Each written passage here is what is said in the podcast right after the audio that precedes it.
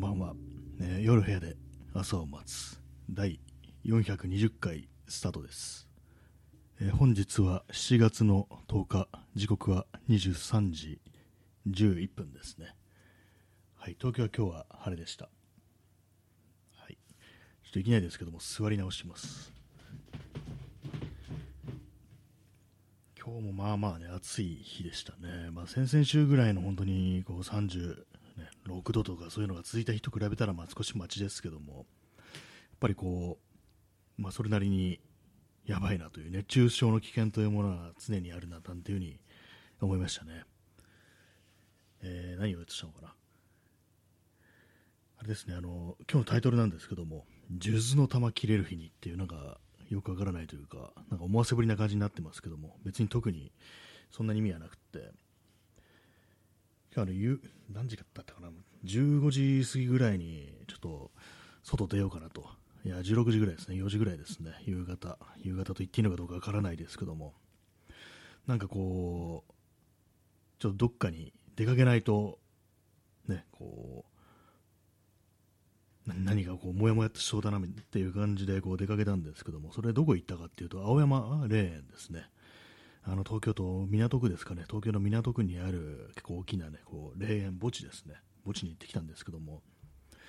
まあ、そのそこに行くときになんとなくこう頭の中に流れてきたのがこの「この数珠の玉切れる日に」っていうのはこう三上寛というねあのフォークシンガーの曲なんですけども。その歌詞の中に「墓場へ続く長い道走ればいいさ」っていうそういうのがあるんですね。なんかそれそれをただ思い出したというだけで今日「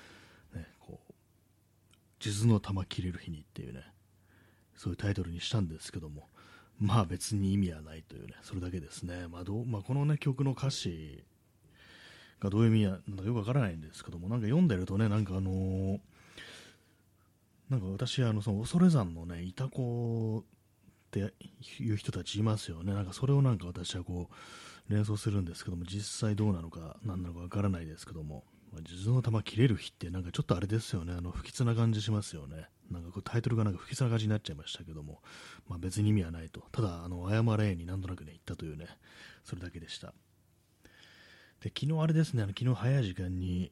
こう20時ぐらいにね、この放送やったんですけども、やったんですけども、なぜ早かったかというと、あの後ちょっと出かけようかなみたいな、ちょっとなんかずっとなんかじっとしてるのが何かこ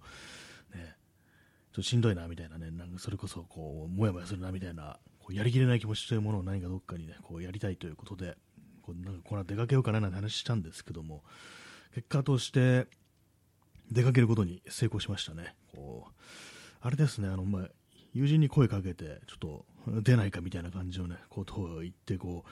急にね、急になんか本当にね、声かけて、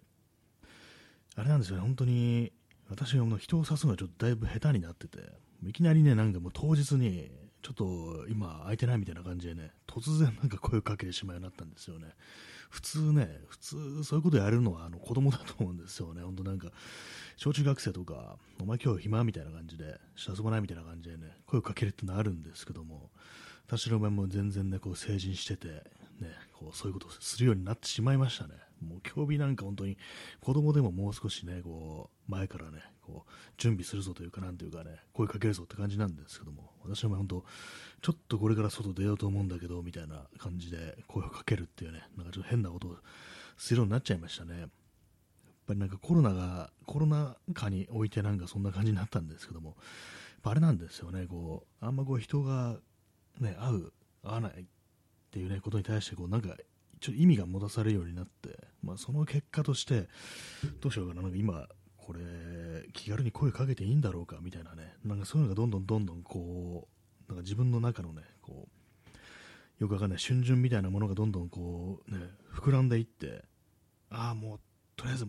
いきなり声かければいいか、みたいな感じで、もう、当日というかね、こう、急になんかね、そういう感じで、も子供みたいな感じにね、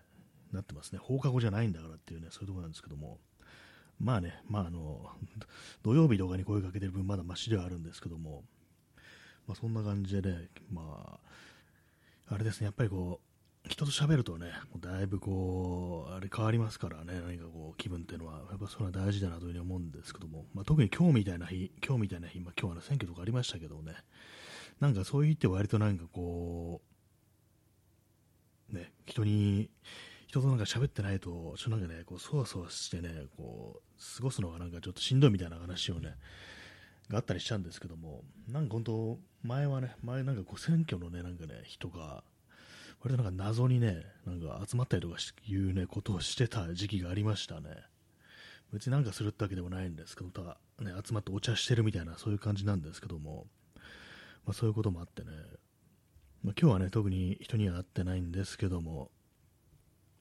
ね、インスタントコーヒーを飲みます。まあ、でもそうですね、まあ、そんな感じなんですけども、あれですね、やっぱりこう、自分ではね、そこまであの、何かね、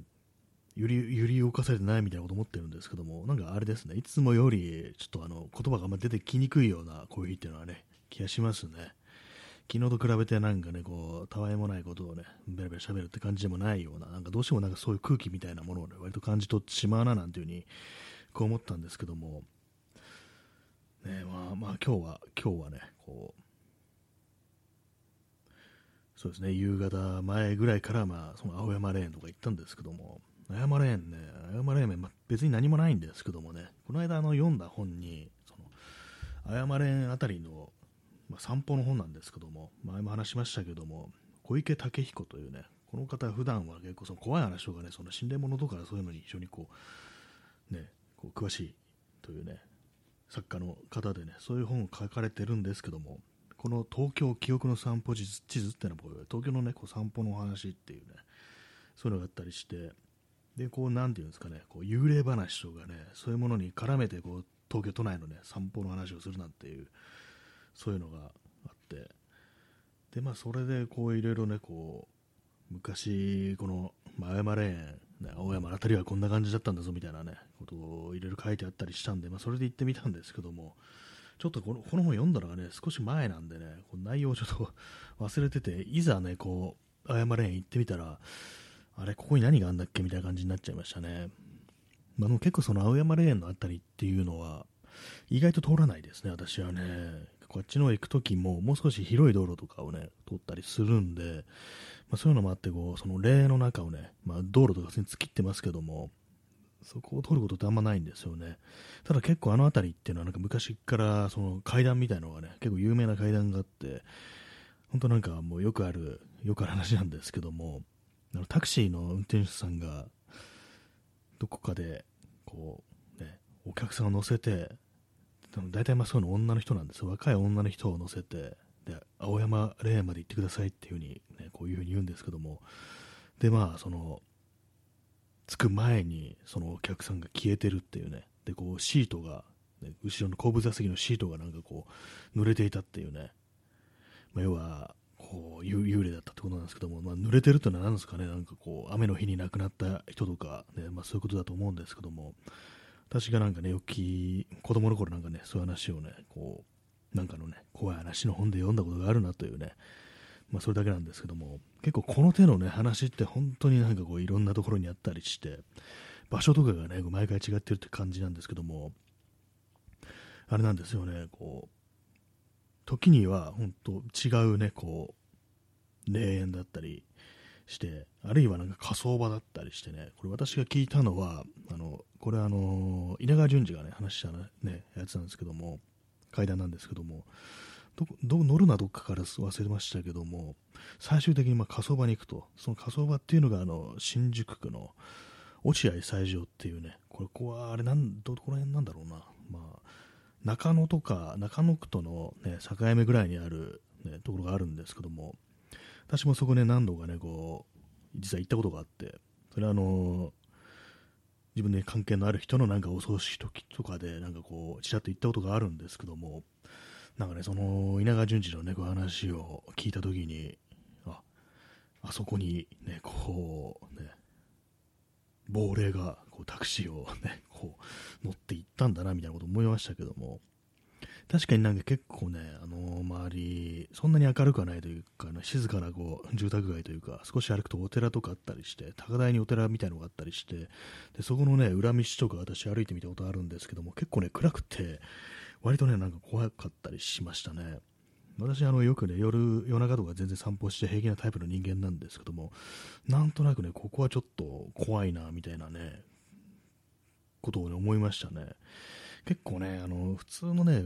普通の何段でもない住宅街とかだと暗いところとかでも大丈夫なんですけどもやっぱりなんか墓地とかねあのお寺とかねそういうところの裏道とかが本当なんか暗かったり狭かったりすると結構ね、まあ、怖かったりしますね。雑司ヶ谷霊園の、あの、これ豊島区ですね、東京のね、豊島区、池袋の、ま、隣町ぐらいなんですけども、そこにある、雑司ヶ谷霊園っていうね、これもなんかこう、謝れんより、霊園よりもね、多分大きいと思うんですけども、墓地があって、まあ、ここにはいろんな有名人もね、そこに埋葬されてるっていうところなんですけども、そこの近くにお寺があって、そのね、脇脇のね、道も、まあ、結構ね、暗くて狭い道があってね、結構何度もね、とっととあるんですけども、ちょっとね、怖いなっていうね、ことを思う時がありますね。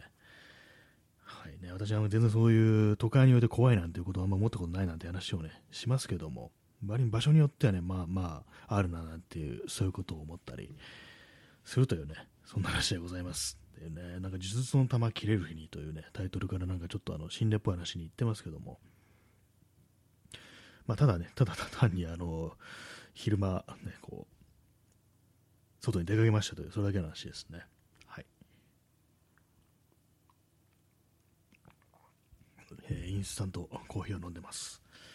まだね、まだあれなんですよ。あの、ポッドキャストをまだ録音してないんですよね。なんかこういうふうにね、こうちょっと溜めすぎですね。一気に勢いでね、こう、なんでも勢いでやんなきゃダメですね、こういうのはね。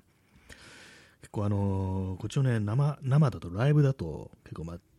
ある程度ね、勢いでやっても許されるかなと思うんですけども、なんかこう、録音だとね、ちょっとあの自分で勝手にハードルを上げてしまうみたいな、そういうところがあったりして、やばい、なんかこんなね、大したことない話じゃあんま怖がってもらえないかもしれないみたいな、そういうことをどうしても思っちゃったりするんですけども、まあちょっとね、本当、いや、すいません、やりますっていうね、ことしか言いようがないですね。はい。ね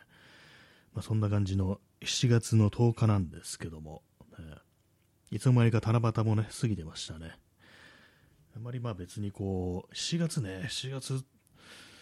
もうすっかりあれもなくなりましたけどもね、あの梅雨もね、なんかもういつまにか、いつまにかでもないですけども、なんかもう一回梅雨来るのかなぐらいのこと先週ちょっと思ったんですけども、も全然そうでもないです。なんかまたなんかカッと暑くなりそうで、ま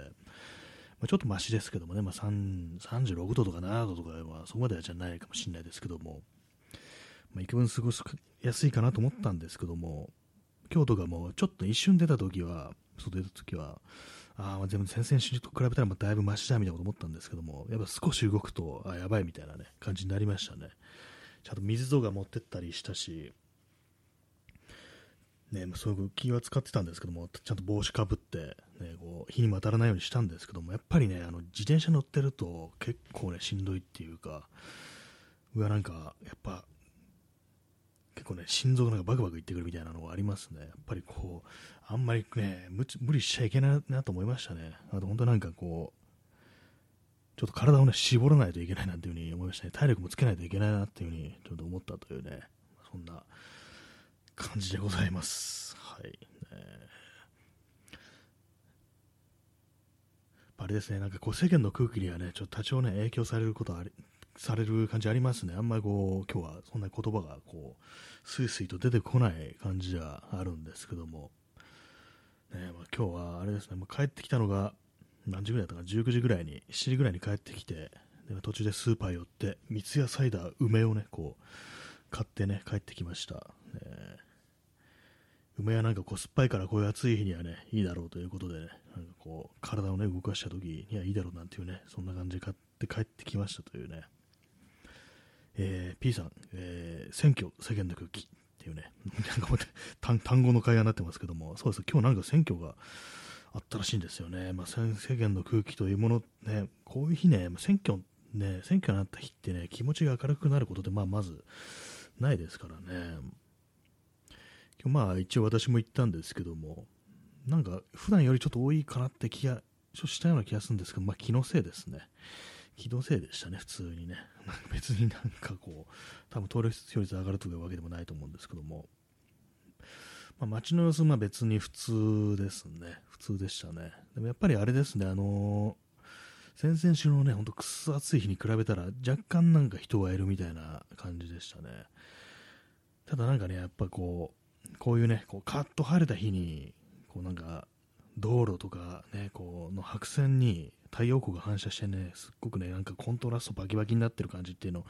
なんかちょっとね、私としては盛り上がるなっていうのがあったりして、うわ、夏だな、みたいな感じがして、結構、ね、あの、風景としてはね、割と好きなんですけども、やっぱり出たのがね、ちょっとあの、16時前とか、そんくらいだったんで、やっぱりまあちょっとね、こう移動してるとすぐにこう日が陰ってくるようなところもあって、やっぱりなんかね、こう何度も言ってますけども、本当の夏っていうのは味わいたい時はね、やっぱ南中の時刻に外にいないとダメだよっていうね、正午ですね、一番太陽が真上にある時に、そこに、そこら辺の時間にいないとね、ちょっとね、ダメですよね、本当ね。えー、ストロムさん、軌道上からのというね、まあ、これ私がよくね、つぶやく、ツイッターとかでつぶやくね、物非常に物騒なワードで、ね、軌道上からの核攻撃しかないという、そうもあるんですけども、これは元ネタのエイリアン2で、ね、こう、エイリアンにね、こう、がもう、増えすぎた、ね、こう、植民惑星にね、こう、行っても、このね、この惑星はダメだってことで、もう軌道上からの核攻撃しかないっていう風にね、こう主人公のね、こうシガニー・ウィーバー演ずるリプリーがね、言うシーンがあるんですけども、なんかそれをなんとなく言いたくなる時があるというね、まあそれだけの話なんですけども、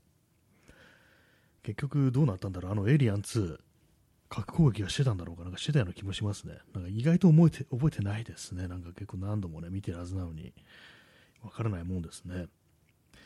えー、P さん、明るく、明るくなる人もいる。レドマツ、万歳突撃隊とか。レドマツって誰ですかね？なんていう、まあ、それはまあふざ、そういうふざけたあれはね、あれですけども。なんかあれですね、漫画家の人ですよね。まあ、なんか表現の自由がどうのこうのつって、なんか自民党から出馬したとかいう、結構なんか謎なムーブをしてるなみたいなことを思うんですけども、なんか私、あの選挙の結果よくね、まだ知らないんですけども、赤松っていう人は、なんか通ってるんですかね。なんか、ね、なんか、なんかあれですね、本当ね、なんか、ね、なんであの人を押せるんだろうみたいなことをちょっとね、思いますね。ちょっとつか結構思いますね。まあ人によっては明るくなってる人もいるんでしょうね、やっぱりね。そう自分の元は通りになったっていうね、ところでね。インスタントコーヒー飲みます。まあ、今日はね、あれです、あのね、外に出たということもあって、今日はね、ちゃんとね、なんと風呂に入った状態でこのラジオトークをお送りしています。いつもね、なんか本当にね、こう、風呂入る前にやってることが多いんですよ。終わったら風呂入るぞみたいなね、なんか結構それル口みたいになってるんですけども、今日はね、こう、あまりにもね、こう、汗かいてね、ベタベタになったんで、こう始める前に、こう、ちゃんと入浴してきたというところでね、もう万全の体制でこう、喋ってるんですけども、まあ、特にあの盛り上がるということもなく、そんなにこうね、こう、ネタがあるというわけでもないんですけども、まあ、それもこれもね、今日というね、もう選挙の日の空気になんかこう、ちょっと影響されて、なんか疲れてるんだろうな、みたいなことはね、ちょっと思いますね。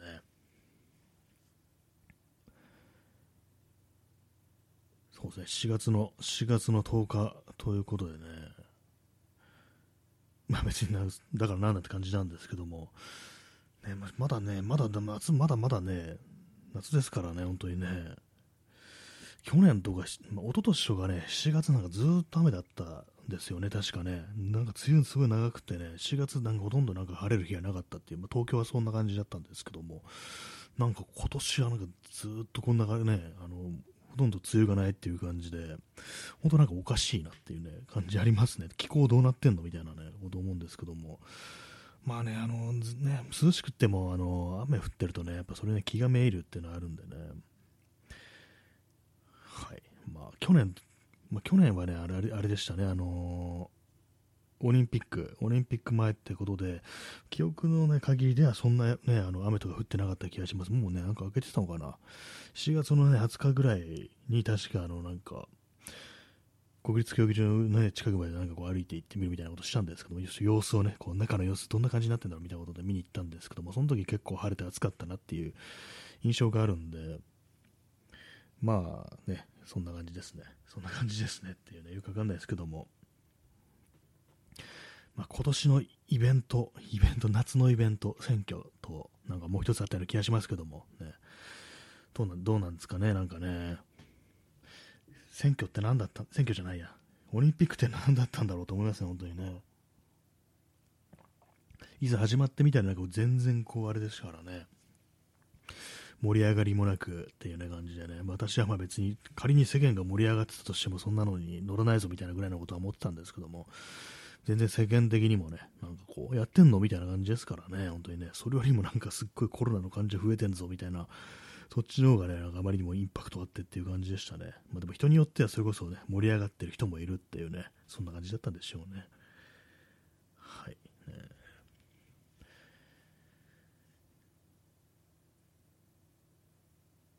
何もなんか言うことがちょっとなくなっちゃいましたけども、墓地の思い出、墓地の思い出なんですけども、墓地別にないですね。墓参りの思い出、別にないですね。私の知ってるね、墓場の怖い話では、昔ね、子供の頃にね、読んだ、これも全然こう記憶が本当曖昧で、なんていう本か全く覚えてないんですけども、なんかこう夏休みに、祖母の家に行く途中で、それこそなんかね、駅のね、駅とか、まあ、駅に、駅ビルとかのね、向かう途中の駅ビルとかの書店とかでね、購入した覚えがある、なんかよくわかんない怖い話なんですけども、それがなんかね、結構印象に残ってて、絵がなんかすごく怖かったんですよ。なんかね、すっごいグロくて、なんか溺死体とかがね、土左衛門ですよね。溺死体とか、もう海で亡くなった人の、ね、霊が、霊みかね、現れるみたいな、そういう話があるんですけども、それがなんかね、妙になんか劇画チックにね、すっごい怖い感じで、グロデスクに描かれてるっていうのは、ね、それだけ覚えてて、なんかこの本、他のね、怖い話もいろいろありますけども、あんま直接的ななんかそういうね、スプラッターな描写でビビらせるっていうのはあんまないはずなんですけども、まあ、特に子供が読む読むな読むようなものとかは、なんかね、その本はね、もう直球でなんかすっごいなんかグロい、ね、絵が載ってて、うわ、なんか本気だな、この本みたいなこと思ったんですけども、その中にね、あの墓場でこう遊ぶんでて、なんかこう霊が出てくるみたいなそういう話があって子供たちがねなんか夜のね墓場で多分なんか雪合戦とかなんかそういうのやってて、まあ、要はね雪玉をぶん投げるわけですよ。そういうのが墓石にバシバシねぶち当たってそしたらこう墓から幽霊の幽霊がなんかね顔面だけが出てきてねそれが、ね、子供たちにブワーってやってくるみたいなねそういうそういう挿絵があってなんかそれがね怖かったんですよね子供の頃。いまだになんかちょっと思い出せる感じなんですけども結構荒々しい感じでねこうなんていうんですかね、その、すごい勢いで子供たちの方に迫ってくることを表現するあの、ブレですよね、こう、そういうものがね、こう、なんかね、男の顔面がね、ブワーってなんかね、やってきてるみたいな、そういう絵があったりして、それがなんかね、妙に怖かったですね。墓場の怖い話っていうとそれを思い出すという、そんな話でした。はい。実際なんかね、こう夜に墓地とか行ったりしたことあるかというと、まああるんですけども、それこそあのー、あれですね、割となんかそ青山墓地みたいなところとか、あとまあ雑司ヶ谷霊園とか、あと染井霊園とかですね、そういう感じで普通には23区にあって、まあ夜とかでもね、全然通ったりするような場所っていうのは、結構と何度か通ったことあるんですけども、やっぱりなんかね、あのー、思い込みなのかもしれないですけども、ちょっとね、空気を感じるみたいなのありますね。で、なんかね、あの、やっぱ、肝試しとかしてる人いるんですよね。なんか夏とかになると。結構遅い時間だとね、なんかね、もうだいぶ相当前の話、前の話になりますけども、確かね、あれは、あのー、増資がレーンだったと思うんですけども、なんかね、あの友人とちょっと夜遅い時間、もう本当にね、なんかあの、11時とか、そんくらいからちょっと散歩しようぜみたいな話になって、それこそ朝まで、朝までコースですよね。始発が出るまで感じっていう感じで、なんかずっと歩いてるってことをしたことあるんですけども、その途中であの、増資がアレーン撮った時に、なんかね、車がなんか止まってて、道路あるんですよ。道路の真ん中に車止まってて、で、そこになんかね、なんか人がなんか、ザザッと集まってて、まあ、それはあの、おそらく、肝試しをしてるというね、それだけの話なんですよ。以上です。何にも別に怖い話はないんですけども、でもなんか不意になんかね、夜中にそういうところに人いるとね、ちょっとびっくりしますね。まあでもただね、あの、雑司ヶ谷レーンって結構その、住宅街の真ん中とかにあったりするんで、普通にあの、なんかね、もっと早い時間帯だだと、あのね、帰り、帰り道の人とかね、ほんとなんか、学校とかね、もう会社とかから仕事場から帰ってきた人たちがなんか割と普通にスーッとなんかね、こう、全然こう明るくないね、真っ暗なところとかを通り道っていうね、感じでこう、普通に歩いたりするんですけども、やっぱりなんか、慣れるんだろうなと思いますね。私だみたいなね、あれだと、たまにしか行かないと、うわ、暗いな、この辺っていう風に思いながらもね、まあ、歩くは歩くんですけども、なんかちょっと気味悪いなみたいなことはちょっと思ったりするんですけども、でもやっぱりそう近所の人とかだと本当毎日毎日撮ってるから慣れちゃうんでしょうね。なんか普通になんかスーッとなんか女の人とかもなんかスッとなんかね、まあ、普段の道みたいな感じで歩いてたりして、そういう人は結構ね、何人かいたりするんですけども、ただ、それらの人たちが生きてる人間であるかどうかはわからないですからね。この世のものではないという、そういう可能性もあると。っていうね、まあ、急になんかあの怖い話に無理やり持ってきましたけども、最近あれですね、あのやってやってないですからね、あの稲川淳二のね、真似とかやってないですよね。稲川淳二は、もう大体ね、もういろんな話聞きすぎて、もう結構読めるって言ったら失礼ですけども、大体なんか、あ、この話かみたいな感じで、ちょっとあの一通りね、一巡してしまったんで、もう結構なんか長いこと聞いてないんですけども、やっぱあのあの語り口っていうのはやっぱ稲川淳二でしかできないですからね、本当にね。あれ、やだな、怖いな、なんかやだなと思って、ふっと見てみたら、ね、目の前にいたんですみたいな、そういうのありますけども、いろんな、いろんなのありますよね。で冷静に聞いてみると結構滑舌がそんなに良くないからね、あの聞こえない時があるっていうね、のがあったりしてね、なかなか結構、あの聞き取るのもなかなかスリリングな体験ですよね。あれ今なんつったみたいな感じでね、普通になんかね、戻して聞かないとね、わからないみたいなことありますからね。私の、私の好きなね、あの、稲川淳二のね、こう、独特の表現っていうのはね、まあ、この話何度もしてますけども、うっそうとした原生林っていうのがあるんですけども、原生林ってあれですよね、本当なんか人間の手が全く入ってないね、そういう本当になんか、それこそなんかアマゾンとかね、まあ、その辺のところの話だと思うんですけど、多分ね、稲川さんの場合は、普通になんかあの樹木が密集して森みたいになってるところが全部原生林って言ってるんじゃないかみたいな、そういうのがあって、いや、日本国内に原生林ってそんなないんじゃんみたいなね、なんか結構なんか頻繁になんか、うっそうとした原生林みたいな、話をすることがあって、お原生林来たみたいなね、ことをね、思ったりして結構ウケるんですよね。あとあれですね、あの、お経をね、でも怖い話で、どっかからあのお経の度胸の声ですね、お経を読む声が聞こえてきたっていう時に、それをね、表現するのに、あの独特なね、うなり声みたいな表現するんですよね。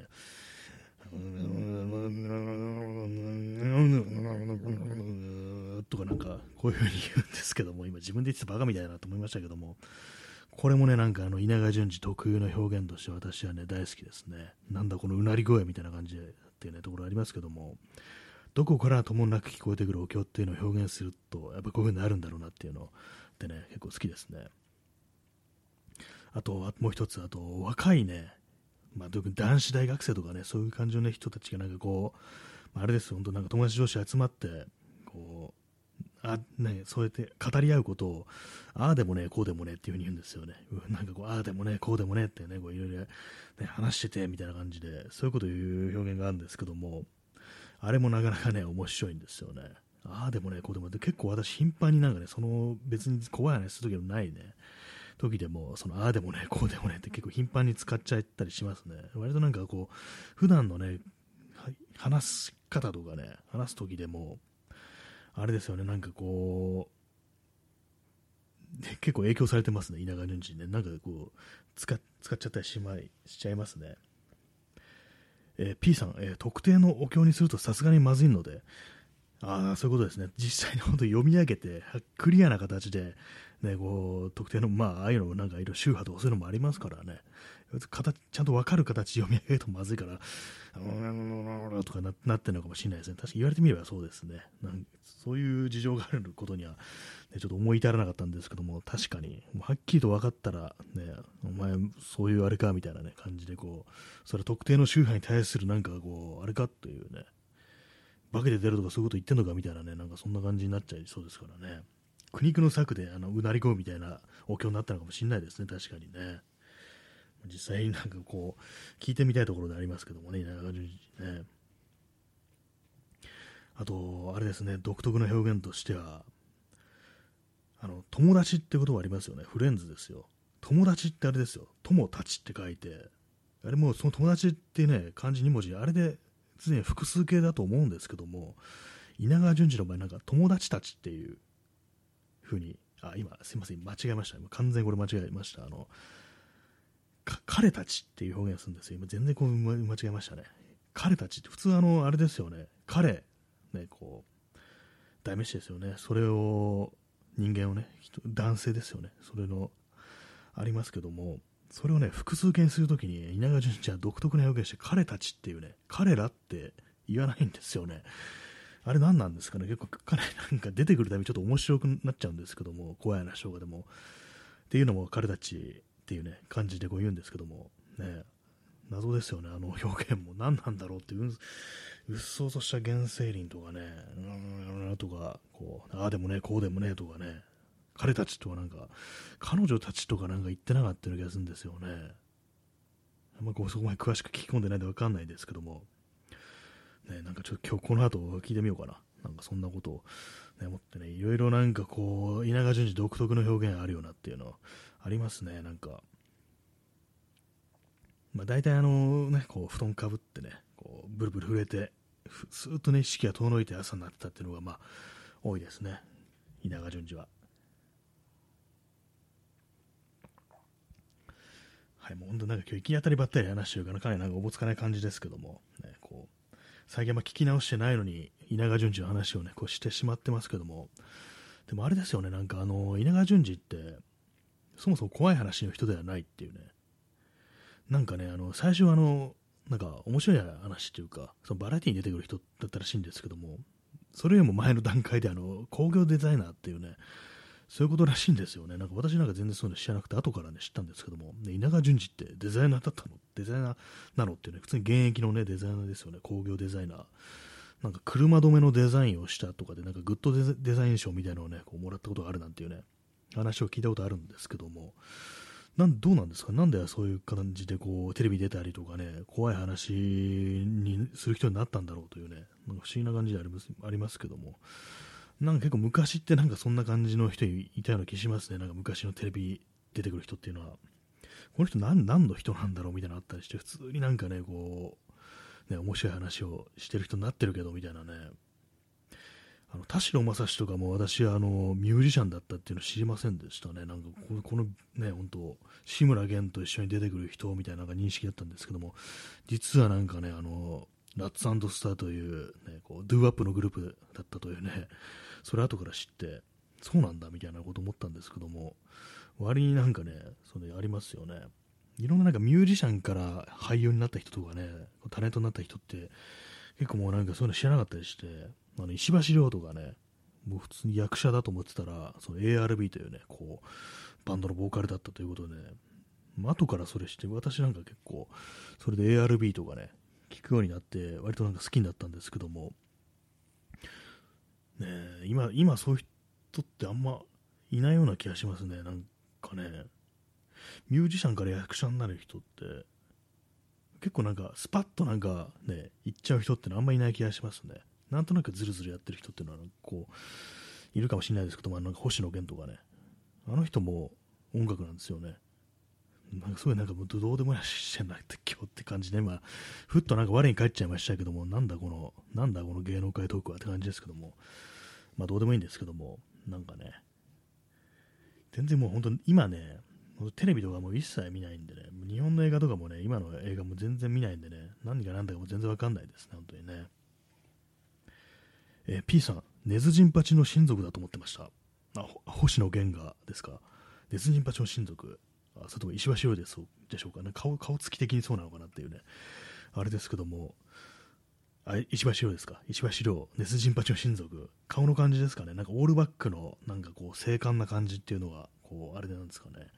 確かにちょっと似たところはね、ちょっと通ずるものあるかもしれないですね。実際なんかでも親族だったなんていうね、なんかこうだったらちょっと面白いですけどもね、結構あれですからね、なんかこう、そう俳優とかって、この人とこの人が親子であったみたいなね、なんか親族だっていうのがね、結構後から分かったりしますからね、私あの、三國連太郎と佐藤浩市親子だっていうのが全然知らなかったですからね、本当にね。結構そういうことあったりして、周りにね、なんか、でもああいうの見ると本当になんかこう、一つのね、なんか業界というか、まあ、芸能界とか、ああいうのってなんかもう血縁で繋がってるとこ多いんだろうな、多いんだなっていうふうにね、こう思っちゃうと、なんかちょっと鼻白むところがあるっていうか、なんか少しがっかりするようなところって割にあったりして、まあ、いろんな世界がでもそうですよね。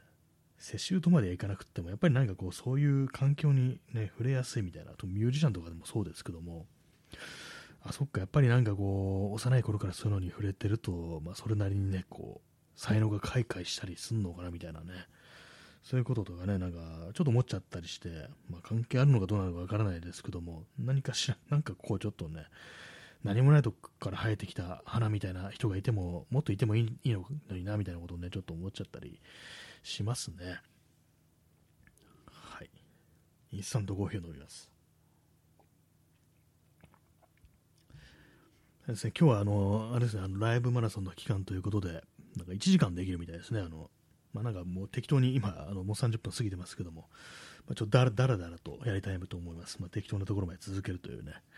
感じで。まあ、こういうと大体なんか1時間フルでやるんですよね。なんかもったいないなと思ってね、なんかこう、使い切りたくなるみたいなのありますけども、まあ、かといってそんなにあの喋ること、まあ、ないんでね、あんまないんでねっていうね、ところですけども、私もまだ、まだそんなに眠くないのでいける感じでございますっていうね、まあ、時刻23時47分ですけどもね、もうね、もう眠いっていうね、人いたら寝落ちしてください。ね。再生、再生したまま寝落ちしてくださいっていうね、感じですけども、結構ね、なんかね、こういうの聞いてるとね、眠くなってきますからね、私もよくそう、ポッドキャストとかね、こラジオトークとか聞きながら寝ちゃうっていうことね、まあまあやってますからね。で、あれなんですよね、まあ、あれどこまで聞いたっけっつってね、またもう一回聞き直すっていうことをやって、それをなんか本当に何回も繰り返すって時ありますからね、なんかちょっとでも自分の聞き逃してるところがあるっていう風に考えると、もったいないみたいな感じがして、もう何度も何度も聞き直してね、っていうことをやったりしますね、本当にね。今そんな感じでね、7月10日の23時48分、夜中、夜中にはちょっと早いかって感じですけど0時過ぎたらまあ夜中という感じに思ってるんですけども、まあね、そういえばあの、ネズジンパチ、ネズジンパチなくなりましたね、そういえばね。なくなりましたよね。なんか結構最後大変な感じだったみたいなね、ことは聞いたことありますけども、まあ別にそんなにあの思い入れがあるわけでもないんですけども、ね、はい。術の玉切れる日にっていうね、タイトルですけども、こういうのね、あのタイトルとかでなんかね、曲名とかをね、引用するときに、これ間違ってないだろうなと思って、いつも大体検索するんですけども、今日もね、あの、今日の三上寛の数珠の玉切れる日にっていうタイトルなんですけども、これね、私はあの、数珠の玉切れた日にっていうね、ふうに間違えて覚えてました。過去形だと思ってました。検索したら、数珠の玉切れる日にっていうね、タイトルで、まあ、このね、この曲ね、最初に聞いたの本当なんかね、15年ぐらい前なんですけども、ずっと勘違いしてましたね。数珠の玉切れた日にっていうね、タイトルだと思ってました。自分の頭の中でね、こう、あのー、好きな曲とか再生しますよね、脳内でね。で、その、私の脳内では、この、普通に三上寛が数珠の玉切れた日にっていう風にね、完全に歌ってるんですけども、実際聞いてみると数珠の玉切れる日になってるんですよね。いや、人間の感覚って本当に信用できないですね。っていうね、今、あの、水野晴夫っていう映画、評論家の人の真似をしましたけども、ね、いきなり何言ってんだ感じですけどもあの、昨日あの YouTube で、昔のね、こう CM をね、こう検索して見てたんですけども、昔のね、リーバイスのテレビの CM を検索してたら、水野晴郎がね、出てきてね、こう、まあちゃんとあれなんですよ、ね、あの、リーバイスのデニムを履いてるんですよ、それね、出てきて、いやー、ジーンズって本当にアメリカって気がしますねなんていう風に言ってるんですけども、なんかこう、ぼんやりしたこと言ってんなみたいなこと思ったんですけども、昔の CM って結構、ね、強引だなみたいな思いますね。ジーパンつったらアメリカでしょみたいな、すごい雑ななんかね、本当なんか段階の世代ぐらいの感覚なんでしょうね、ああいうのってね、なんか本当に、こう、なんかファンタジーのアメリカのイメージみたいなのを前面に押し出してくる感じで、なんか妙になんかこう、あれなんですよね、ちょっと性的なイメージを重ね合わせてるっていうね、もう体にぴったりフィットしたこうデニムみたいなね、なんか今だったらなんかね、ちょっと文句やれるんじゃないかみたいなね、そういうのも結構あったりして、もうなんか、いかんとかなんか思いながらこう見てるんですけども、ね、でもなんか割となんか、デニムのね、ジーパンのリーバイスとかもそうですけども、なんかああいうのってこう、結構陽気な CM がやっぱ多いですね。服の CM だからなのかもしれないですけども、本当になんか陽光さんさんと降り注ぐ中をね、こう、ね、なんかこう、デニムを履いた若者が旅をしてるみたいなね、そんなのもあるんですけども、実際アメリカでこんなことできるかみたいなね、感じのなんかこう、ちょっと牧歌的すぎる気がするっていうね、ちょっと70年代結構治安が悪かったんじゃないかみたいなね、そんなこと思いながらどうしても見てしまうんですけども、まあ、なんかこう、あれですよね、本当になんか日本にしかないなんか架空のアメリカのイメージなんだろうなみたいなね、ことをね、思いますね、本当にね。まあ、憧れというものがずっと外国にあったというね、ことなんでしょうけども、これはなんか、これからどうなるんだろうかっていうふうに思いますね。逆にまたそれこそなんかファンタジー的なイメージを外国に求めるようになっていくのかっていうね、気がしてきますね。まあ相対的にこう日本のがなんかこう没落していく過程において、またなんかこう、外国、海外、アメリカみたいなものが非常に豊かな、ね、国であるということで、こう、憧れを持ってね、こう、見られるみたいな風になるのかなっていうふうに、ちょっと思わなくもないですけど、まあ、からわかりませんね。どうなんでしょうか。ね。はい。まあ、そんな感じで、私、あの、あれなんですよ。その、結構ね、見たりするんですよ。その懐かしい。懐かしい人も私、生まれてみたい、生まれてないようなね、頃のやつを見たりするんですけども、えー、なんかいいな、なんかこの頃の CM 味があっていいな、字が手書きだな、みたいなことを思いながらね、こういろいろ見たりね、こうするんですけども、結構ね、なんか不思議なのが、テレビ局のなんかオープニングとか、クロージングですね。私の大好きなんですけども、そういうところでね、なんか結構、なんていうんですかね、3, 3D じゃないんですけども、なんかあの、CG っぽい映像、なんかね、こうネオンっぽいワイヤーフレームのね、なんか空間というか、なんかこう、幾何学模様みたいなのがいろいろ出てきて、なんかね、こう、それがなんか画面の中を飛び回るみたいな、そんなあるんですけども、ああいうのでどうやって書いてたのかなというふうに思うんですけども、CG なんてないですからね、そんぐらい、まあ、手書きのアニメなんでしょうけれども、なんかね、いいなっていうふうに思っちゃったりしますね。手書きのアニメ、まあ、アナログな手段でそうデジタルっぽいね、CG っぽくね、こう描いてるということなんでしょうけども、なんかね、あの感じしか出せない、ね、不思議な、こう、なんか味わいみたいなね、こう、ね、ああいうのを見てるとメロウな気分になるというね、まあ、そんな感じなんですけども、あれですね、なんか実際のね、実写なんですけども、なんかあの、謎のオブジェが下からせり上がってきて、なんかね、こう、金属の棒みたいなのがせり上がって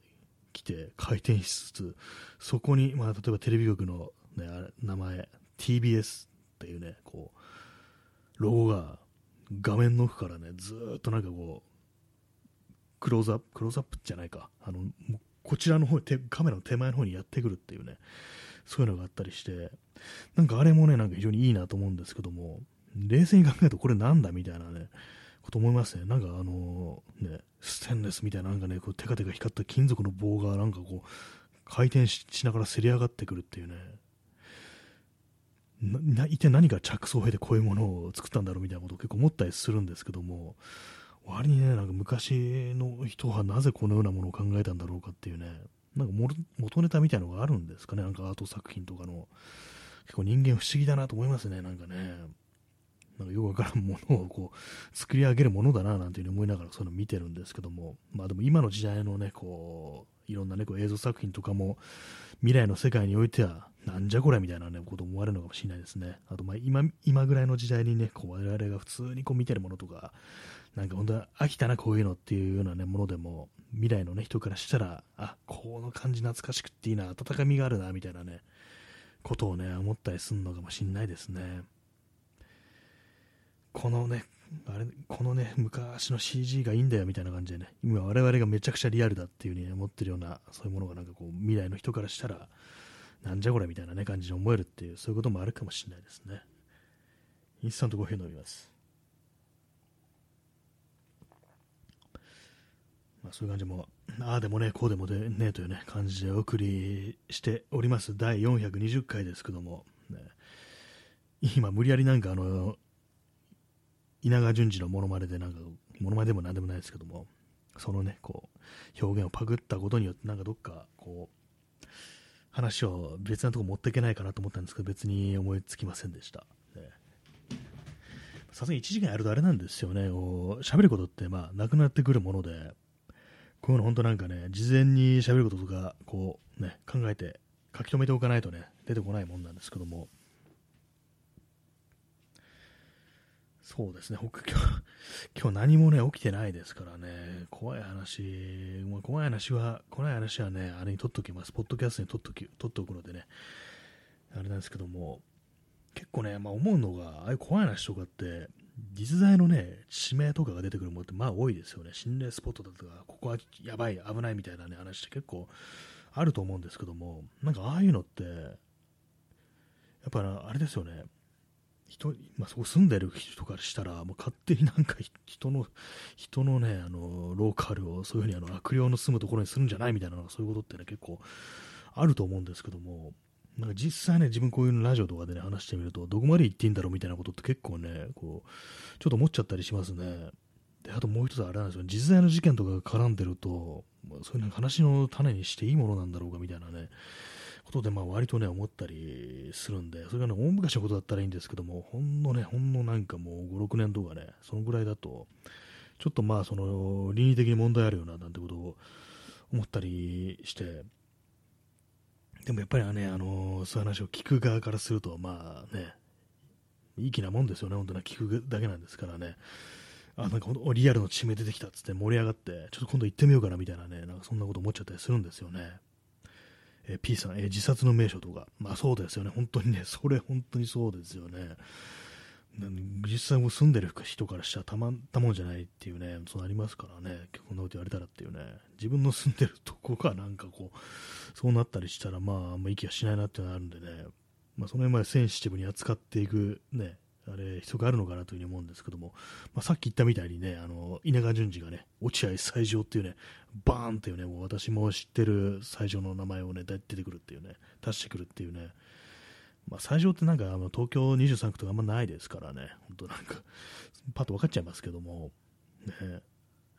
そういうのはあるどうどうなんだろうみたいなこと思いますね。まあ、ただ、あの最上っていうのはね、あのまあ、亡くなった人が運ばれてくるところであるから、まあ、ある程度ね、まあ、それは仕方ない、仕方ないって言ったらあれですけども、まあね、まあ、そういうものであるみたいな感じ、いうふうに思われてるのかもしれないですけども、ね、まあ、霊園とかもね、まあ、当たり前のようにそういうものは付きまとうものだっていう、そういう感じのまあ諦めめいたものと一緒に、まあね、こう人間生きてるというのもありますけども、これ普通にね、人住んでるとこがしたたまんないですからね、よくなんかありましたよね、あの怖い話とか。で、亡霊屋敷とかね、幽霊屋敷だっつってね、あのただの廃屋をなんかこう、ね、ここは幽霊が出るとか、なんかこれ殺人事件があったみたいな、なんかそういうことをね、勝手に言われるなんて話あったありましたけども、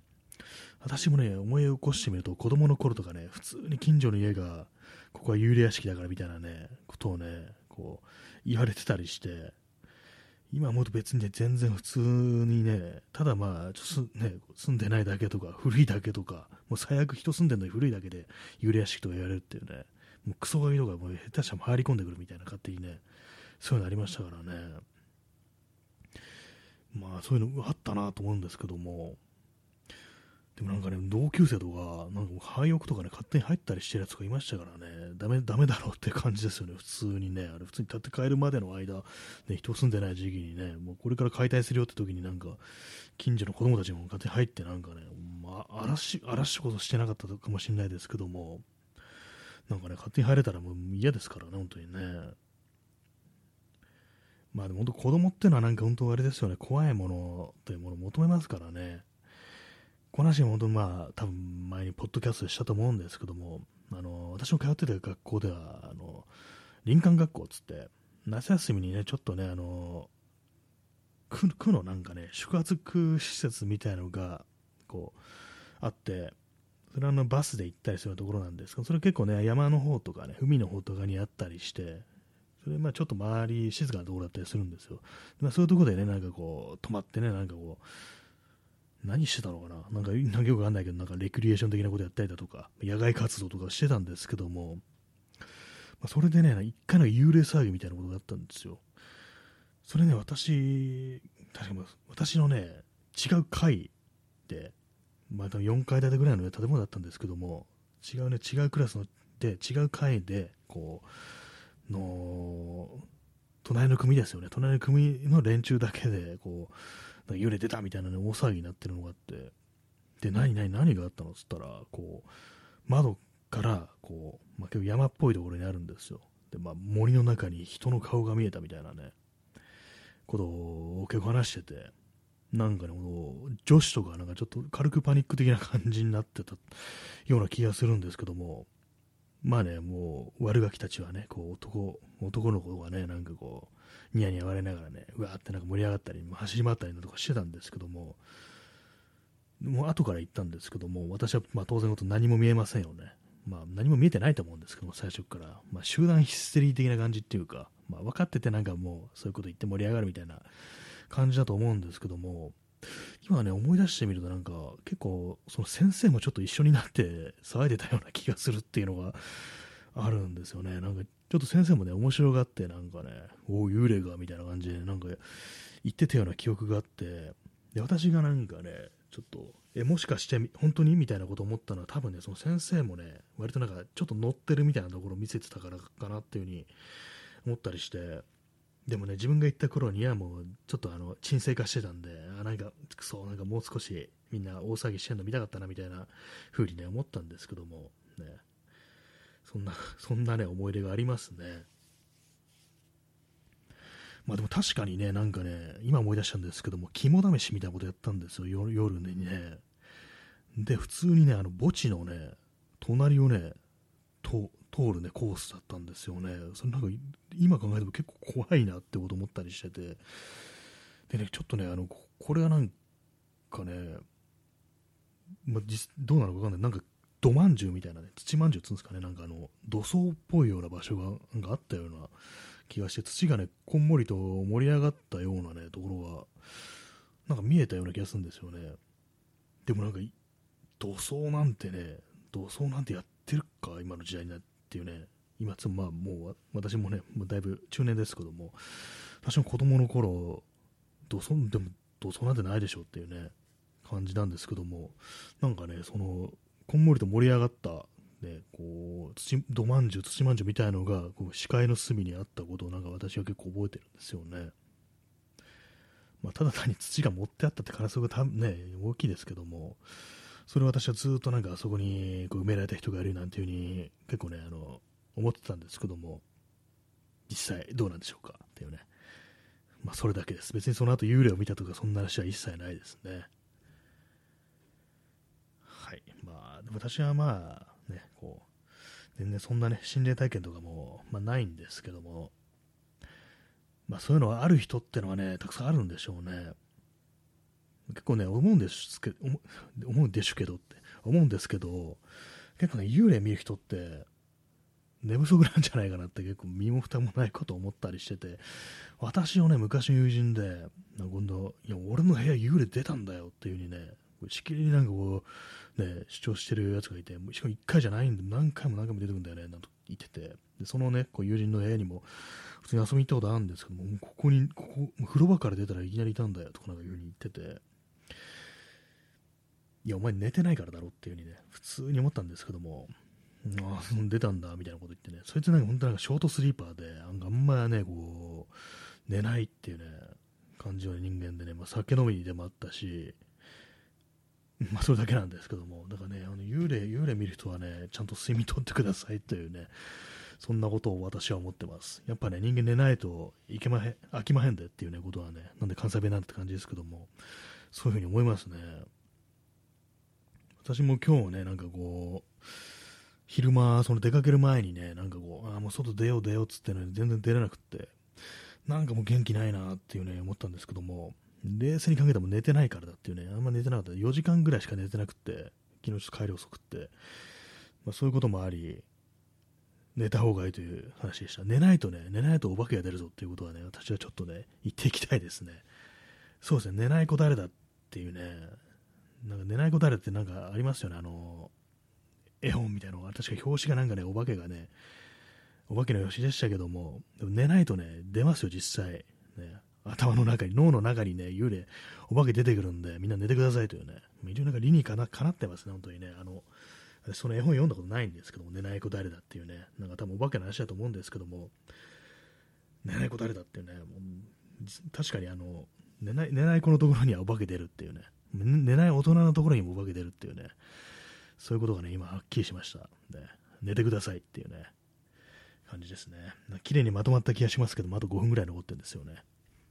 ね、インスタントコーヒーを飲みます。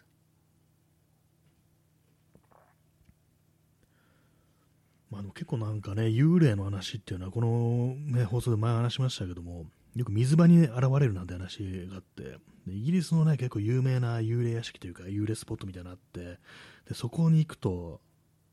この場所に立つと必ず幽霊が見えるみたいなところがあって、そこがあの、地下をね、なんかね、水が流れてる、水路が流れてるっていうところで、その水路上にね、なんかその、ね、自分が、もう幽霊と、見える幽霊と自分が立つと、なんか、なんか条件が発動して、その、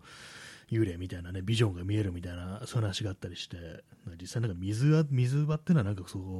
う、そういうなんかね、視覚情報みたいなものを記憶していく機能があるんじゃないかみたいな、なんかそんなこと言ってる人いましたね。確かなんかコリン・ウィルソンだったような気がするんですけども、なんかね、そんな本を読んだ覚えがあります。あるいはまあ、寝てないかですよね。もう水、ね、私あの寝てない説にかけます。寝てない、寝てない人のところにはお化けが出るという。これはね、もう、まあ、多分間違いないと思いますね。はいね、まあそんな感じで今日もね、幽霊の話でこう、お茶を濁してる感じですけども、でも本当あれですね、あのー、幻っぽいものも見えたことがないですね。視覚情報的になんか幽霊的なものが本当見えたことが、まあないんですけども、ただ一回ね、あのー、近所をね、なんか夜散歩してて、で、まあ、行き止まりの道があるんですよ。そっち行ってもどこにも行き着かないよって道があったりしてて、で、そこのね、そこをなんかこう、その前をね、歩いてる時に、おばあさんがね、こう、そっちの方に入っていくのを、ね、見て、これまあ視界の端っこなんですけども、なんかそっちの方行く人いんな、そっちにでもなんか家とかなくてなんか壁しかなかったと思うんだけどな、みたいなね、そういうとこあるんですけども、あれ？と思ってそっちも見たら誰もいないんですよね。もしかしたらまあそれがなんか私の中で唯一あるちょっとそう幽霊っぽいね、そういうなんか視覚情報的な幽霊なのかななんていうふうに思うんですけども、同じような話をね、私の友人が、多分ね、この話、どっちもね、多分2回目、3回目ぐらいだと思うんですけども、お墓参りに行って、なんかその、学生の時にお墓お墓参りに行くことになって、それがあの、